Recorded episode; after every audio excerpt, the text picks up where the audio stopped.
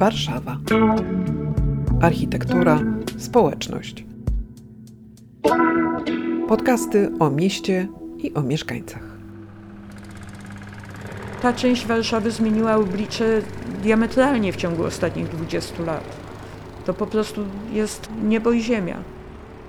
budynek Biblioteki Uniwersytetu Warszawskiego na Powiślów, czyli ten bardzo znany budynek autorstwa Marka Budzyńskiego, który został wybrany w konkursie w roku 1993.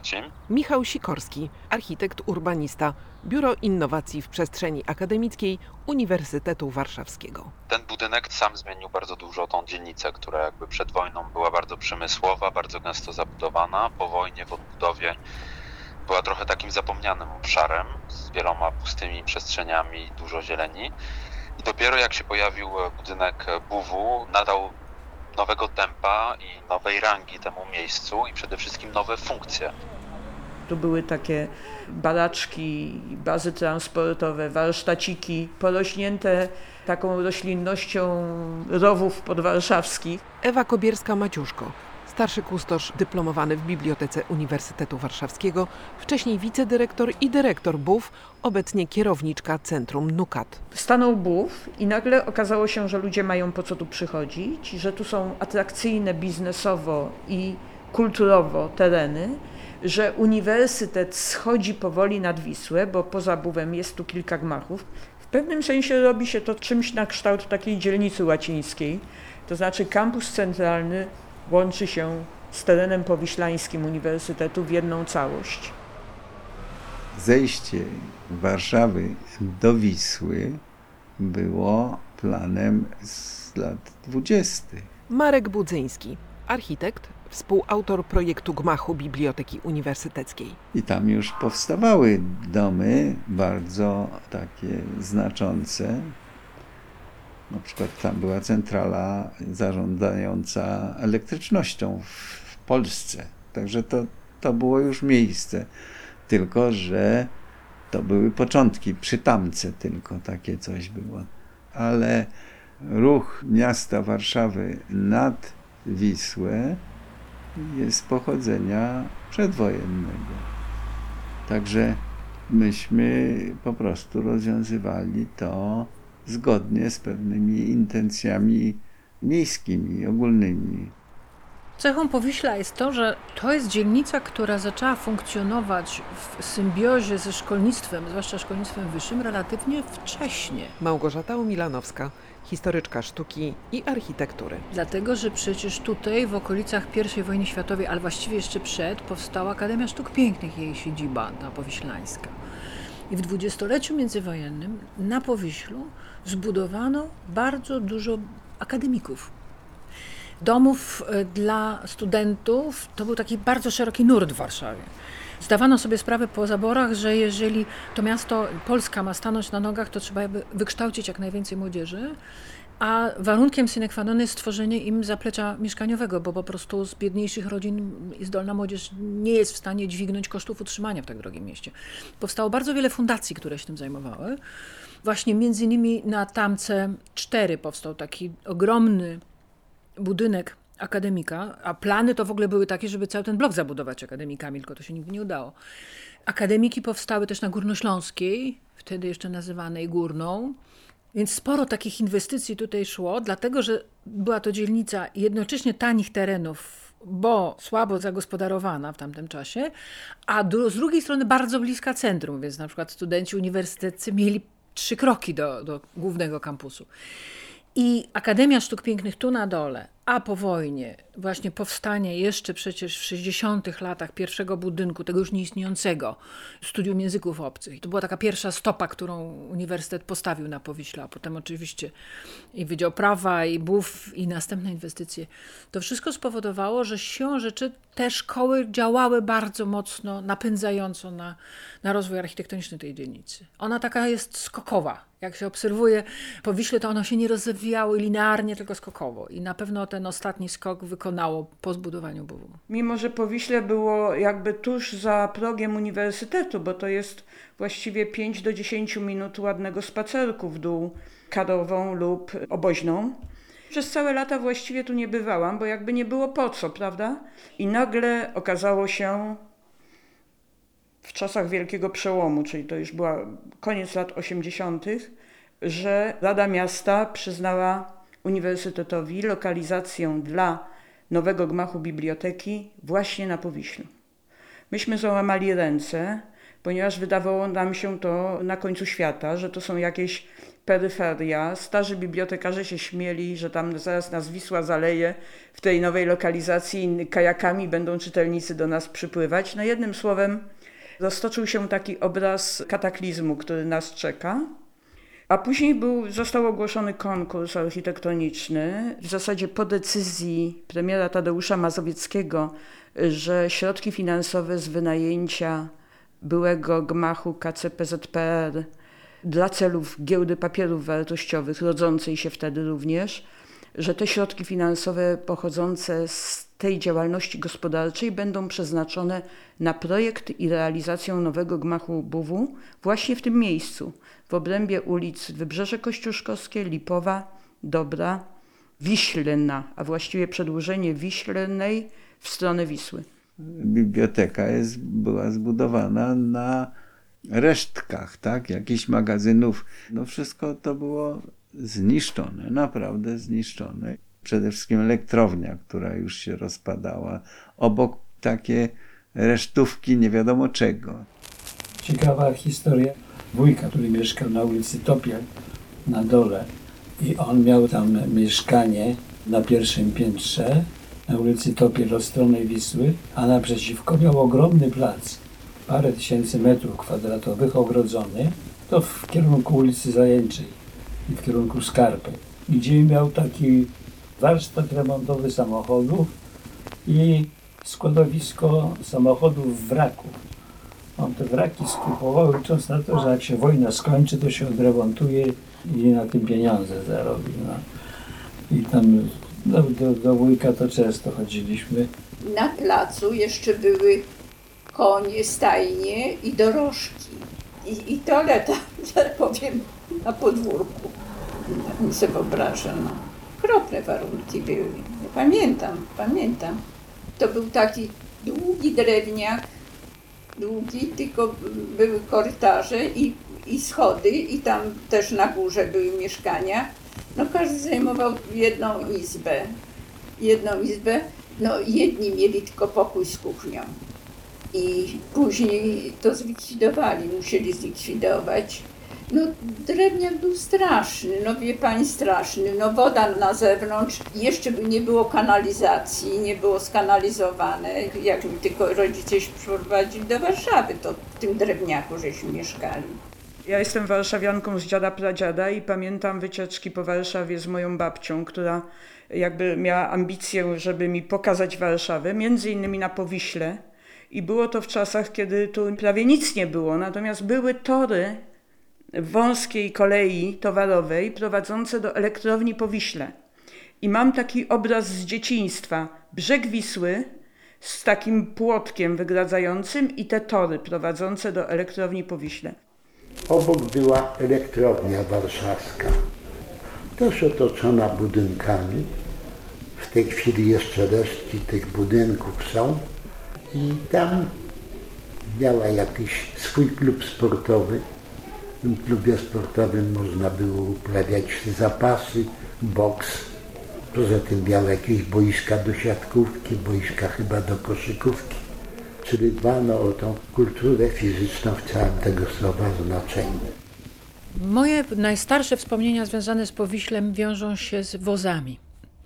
Konnymi wozami, którymi wożono do Warszawy, do centrum węgiel. Tu na Powiślu były takie stajnie i magazyny opałowe, z których zawożono do kotłowni miejskich w różnych domach, w różnych dzielnicach opał, zanim podłączono całe miasto do centralnego ogrzewania. I Potem w miejscu, gdzie znikały te stajnie i te wozy, pojawiały się takie duże warsztaty samochodowe. Powiśle było taką dzielnicą warsztatów samochodowych, poprzerastanych architekturą no, powiślańskiej dzielnicy, tej znoszonej w 60 latach, pośród ruin, czasami z adaptacją tych ruin. To bardzo zresztą dobry pomysł Stępińskiego, bo to jest chyba jedyne osiedle warszawskie, które połączyło nową architekturę modernistyczną końca lat 60. z modernizowaniem istniejących, zachowanych kamienic, że przerosło jakby tą tkankę. I to dzisiaj, do dzisiaj się to widzi, tam okolice Dobrej, Tamki, Kruczkowskiego, to są właśnie takie miejsca, w których jest jednocześnie jedno i drugie. Jest nowoczesna architektura lat 60., jest stara, czasami pozbawiona detalu, ale właśnie taka wessana. I tak pamiętam po Wiśle. To była naprawdę bardzo odległa od centrum wtedy dzielnica. To się mieszkało właściwie jak na wsi. A ja mieszkałam tak naprawdę nie na Powiślu, tylko na Skarpie, tylko chodziłam do podstawówki na dole. W związku z tym ja codziennie wykonywałam tą wędrówkę w dół do szkoły na Powiśle i po południu z powrotem na górę do centrum, do domu. Pierwsze moje mocne wspomnienia są związane z budynkiem e, biblioteki, jeśli chodzi o Powiśle, gdzie jako licealista, może chodziłem do liceum na Syckiej Kępie, to bardzo dużo czasu spędzaliśmy w Buwie, który wtedy był jakby jeszcze takim nowym budynkiem, mówiło się wtedy o Buwingu. To chyba był ten okres, że Bów 6 lat pod rząd zgarnął nagrodę w jakimś plebiscycie na ulubiony budynek warszawiaków. To była wiosna 93 roku. SARP, oddział warszawski, ogłosił konkurs i w tym konkursie ja reprezentowałam Bibliotekę Uniwersytecką. Byłam tak zwanym przedstawicielem przyszłego użytkownika w sądzie konkursowym. Wpłynęło na konkurs 50 prac i spośród tych 50 prac myśmy pracowali no, długie tygodnie nad tymi pracami konkursowymi.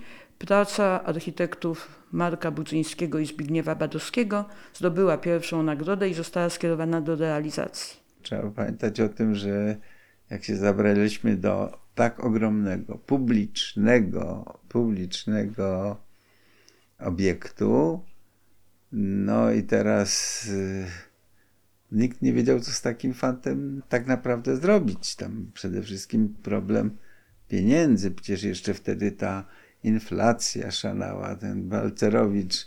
Wszystko było jakby doraźnie tworzone do opanowania tej inwestycji.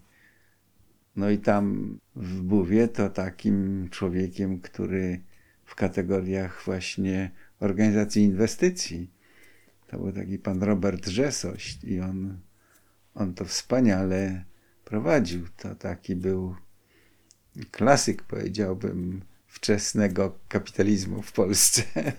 Dookoła wszystkim się interesował. We wszystkim robił interesy oczywiście też, ale dla dobra inwestycji. Ja mogę powiedzieć, że w jakimś sensie dzięki niemu ten budynek stoi. Marek Budzyński zarysował już w konkursie koncepcję gmachu biblioteki oplecionego ogrodem, który się wspina po ścianach na dach i towarzyszy budynkowi obok.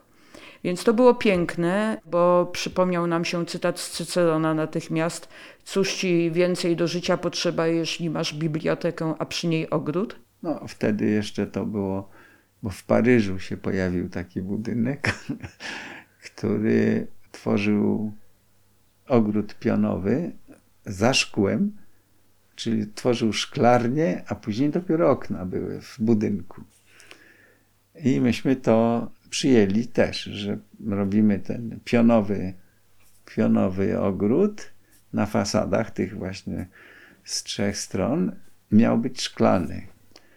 No, ale jak weszliśmy w rzeczywistość, to ta rzeczywistość parę rzeczy nam naprawdę strasznie, strasznie pograła. Mianowicie warunki geologiczne dane do konkursu były zupełną fikcją. Ja do teraz nie pojmuję, jak to mogło się stać. Ale dostaliśmy, jak już podpisaliśmy umowę, dostaliśmy, dostaliśmy warunki prawdziwe i to nie dawało się tak zrobić. Bo buf miał być bez piwnicy. Miał stać tylko dwa metry obniżony trochę. I no, tu właśnie geniusz y, szanownego Rzesosia. Ja mu powiedziałem, posłuchaj, w tych warunkach to albo robimy 24 metrowe pale pod każdy słup, w dół, w ziemię. Cztery takie pole, a każdy jeden słup w buwie, który był dość rozległy, 100 na 100, także to. Albo robimy, wybieramy dwie kondygnacje podziemne, czyli mamy dodatkowo 20 tysięcy metrów kwadratowych powierzchni, czyli z 40 tysięcy robi nam się 60 tysięcy. No, tenże coś od. Oczywiście robimy te, będę miał czym handlować. I tak to zrobiliśmy dwie kondygnacje dodatkowe, których jedna jest garażem podziemnym, a druga jest, była częścią handlową, która miała być y, tak zrobiona, żeby przyszłości, jak się powiększy zbiór książek, to tam, tam to ładować. No i tak zrobiliśmy. I tak to poszło. Ludzie to kupili bezproblemowo. Biblioteka otworzyła się w grudniu 1999 roku, czyli już w 6 lat od rozstrzygnięcia konkursu. Bardzo szybko to poszło. Giełda papierów wartościowych, mówię w skrócie giełda, ale to tak naprawdę była spółka Skarbu Państwa, która czuwała nad finansowymi aspektami tej inwestycji. Jakby zapewniła nam płynność finansowania, nie wchodząc w szczegóły, mogę tak powiedzieć. W związku z tym zarówno projekt wykonawczy, jak i później realizacja szły płynnie.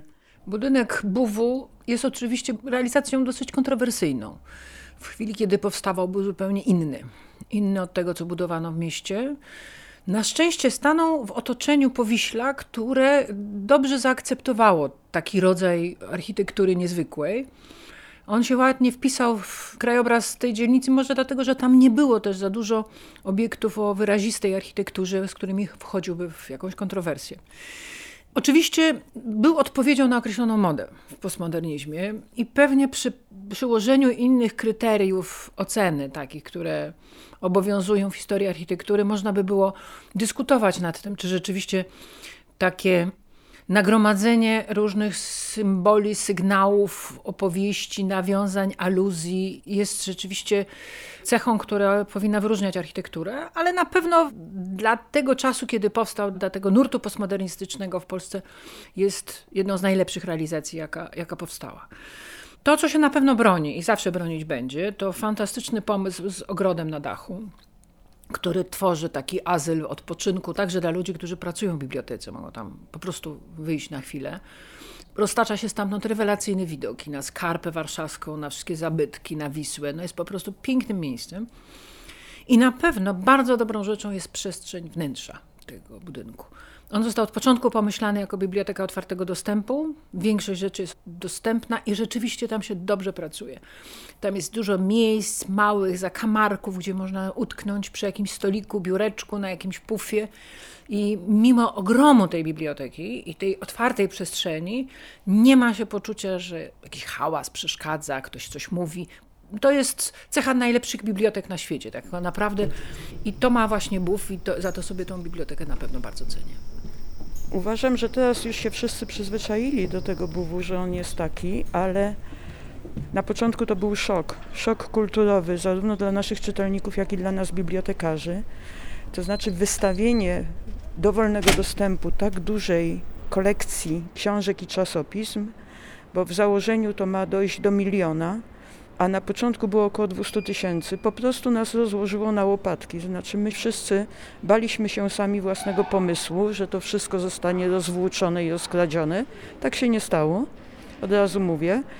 W ciągu 20 lat ten księgozbiór w wolnym dostępie narastał. To znaczy w tej chwili jest już przeszło 700 tysięcy książek i czasopism. Pierwsza idea to jest wolny dostęp do zbioru, który jest naprawdę fascynująco zmienia właśnie urbanistycznie zmienia, zmienia podejście do całej sprawy. I teraz mamy rzecz odmienną, bo oprócz tej biblioteki mamy w tym budynku zwykłą komercję. No, handlujemy. Handlujemy przestrzenią, żeby były z tego pieniądze. No i teraz między, między tą biblioteką jako biblioteką, a tą częścią komercyjną mamy właśnie to wewnętrzną uliczkę, bo z tej wewnętrznej uliczki wchodzimy i do części komercyjnej, i do części bibliotecznej. Rozumieliśmy, że część komercyjna jest konieczna, żeby zbilansować, zbalansować właściwie finanse tego gmachu, który jakby w założeniu był znacznie droższy dla Uniwersytetu w utrzymaniu niż stary gmach BUW w kampusie centralnym. I przyjęliśmy to jako konieczność i ten tak zwany rogal komercji, czyli ta część przy fasadzie od strony ulicy Dobrej, no sprawdzała się przez 20 lat. W tej chwili w roku pandemicznym to wszystko lekko upadło, no jak w całej Warszawie, Polsce czy tam Europie. I część lokali stoi pusta, nie ma kawiarenek poza jedną i to znacznie mniej tętni życiem niż tętniło. Ale jakby założeniem Marka Budzyńskiego było, żeby właśnie otoczyć świątynię wiedzy targiem, obszarem właśnie tętniącego miasta, interesów, picia, jedzenia, handlu książkami. I w pewnym sensie mu się to udało. Jak mówię, z wiadomych przyczyn w tej chwili nie ma tego efektu. Proszę sobie wyobrazić, że czasami nawet o dziwo więcej niż jedną książkę sprzeda. To już jest znamienne, to już jest cud, można powiedzieć. To jest limit przede wszystkim wejść do biblioteki. Jest to ograniczone do 300 osób jednocześnie. No i w tym momencie to sama Pani widzi. Tym bardziej teraz jeszcze to jest spotęgowane, bo jeszcze jak była sesja, no to tych studentów przychodziło troszkę więcej. Natomiast dzisiaj w takim normalnym jak gdyby dniu to niewiele osób się kręci. Ja mam jeszcze nadzieję na takich wolno idących pseudoturystów, którzy będą szli do ogrodu. Jak w kwietniu otworzą dach, no to może więcej ich przyjdzie. No to marzec to taki właściwie już stracony moim zdaniem. No ale coś trzeba robić. Trzeba z czegoś żyć, rachunki płacić. Już tak wzrosłem tutaj. Wzrosłem, wrosłem i zarosłem, wie Pani, że, że, że już tak jakoś... Wie Pani, ja tu jestem 11 lat. To jest już naprawdę kawałek czasu. Jesteśmy w 21 roku użytkowania gmachu i uważam, że gmach się dobrze starzeje. I najlepiej świadczą o tym y, ludzie, którzy do nas przychodzą, a przed pandemią mieliśmy średnią w skali roku około 2000 użytkowników dziennie. Żadna biblioteka w Warszawie, nie wiem czy w Polsce, ale w Warszawie na pewno, nie jest w stanie pochwalić się takimi wskaźnikami udostępniania.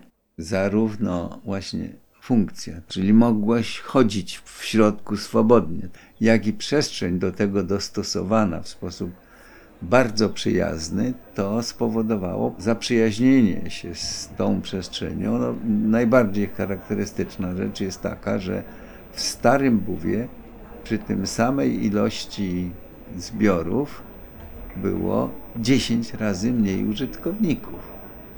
10 razy mniej dziennie użytkowników. Znaczy to jest oszałamiający sukces. To wszystko razem tworzyło ten buwing, prawda? Buwing. Spędzanie czasu w Buwie, Bibliotece Uniwersytetu Warszawskiego, na poszukiwaniu potrzebnych materiałów, ale także korzystaniu z oferowanych w tym miejscu rozrywek. Forma leksykalna naśladująca formę czasowników angielskich w czasach ciągłych i tworzonych w tym języku rzeczowników odczasownikowych. Użycie przeważnie w postaci mianownikowej.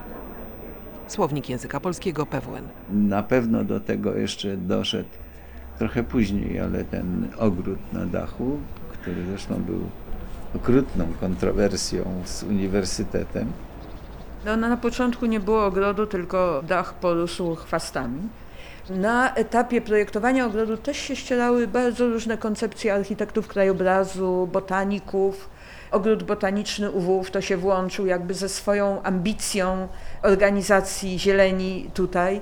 Była pani, pani ogrodnik uniwersytetu, która po prostu w ogóle nie akceptowała idei ogrodu na dachu, a jeszcze na dokładkę z założeniem lokalnych roślin z tak zwaną samowymianą. To znaczy, że zgodnie z przepływem powietrza i zarodków roślinnych z tym powietrzem, tam się miało to samo no, dostosowywać do rzeczywistości przyrodniczej. Taka była idea tego ogrodu. Nasza pani ogrodnik niespecjalnie tego też kochała, znaczy mówię no, w zespole, ale potrafiła, potrafiliśmy wymusić na niej, żeby to tak początkowo było zaprojektowane, no ale ta pani kategorycznie, pani ogrodnik już y, uniwersytetu, kategorycznie zażądała wymiany projektu. I przez dwa lata się przepychaliśmy. No ja byłem histeryczny dość w tej sprawie, bo to było dla mnie takie no, niesłychanie istotowe, żeby nie sztucznie utrzymywać zieleni, tylko żeby ona była samorzutnie funkcjonowała, jak to w przyrodzie jest, ale oczywiście z pewnym koniecznie, no na pewno tu trzeba gdzieś przystrzyc, a na ścieżce nie dopuścić, żeby, żeby zarosła ścieżka, no takich różnych drobnych, tylko tak jak to powinno wyglądać w parku w mieście. Natomiast przekonanie profesjonalnych ogrodników w owym czasie no było takie, że ogród, a szczególnie park, musi być y, z no, najchętniej przywiezionych gdzieś z zagranicy roślin.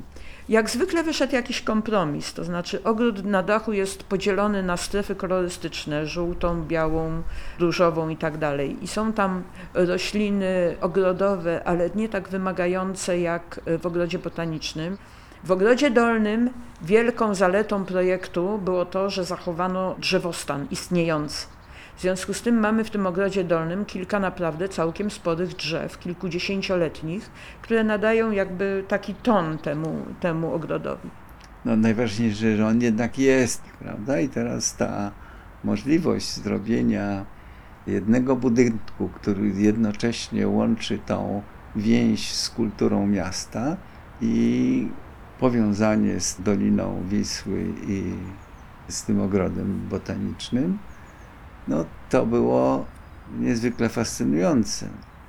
No i to znakomicie pasowało do tych idei jedni miasta i natury, którą no już przy Ursynowie rozpocząłem, że budynek był jednią z naturą. Ten budynek powstając rozpoczął pewien proces gentryfikacji Powiśla, gdyż tuż obok te tereny, które były przewidziane pod rozwój uniwersytetu, trafiły w ręce deweloperów i powstała jedna z droższych mieszkaniówek w Warszawie oraz teraz centrum handlowe dość luksusowe. Uniwersytet z kolei walczy, żeby nie paść ofiarą własnego sukcesu. O ile udało się rozpocząć tą przemianę dzielnicy i faktycznie tam dać ten zastrzyk życia i ożywić tą dzielnicę, należy jednak zabezpieczyć możliwości rozwoju uniwersytetu jako instytucji publicznej i bardzo dużo nad tym pracujemy. Kończymy budowę budynku dla neofilologii na wprost BUM-u i są przewidywane dwie inwestycje dodatkowe, gdzie projekty architektoniczne zostały wybrane drogą konkursu. Na Bednarskiej dla Wydziału Dziennikarstwa i Nauk Ekonomicznych oraz dla socjologii na ulicy Furmańskiej.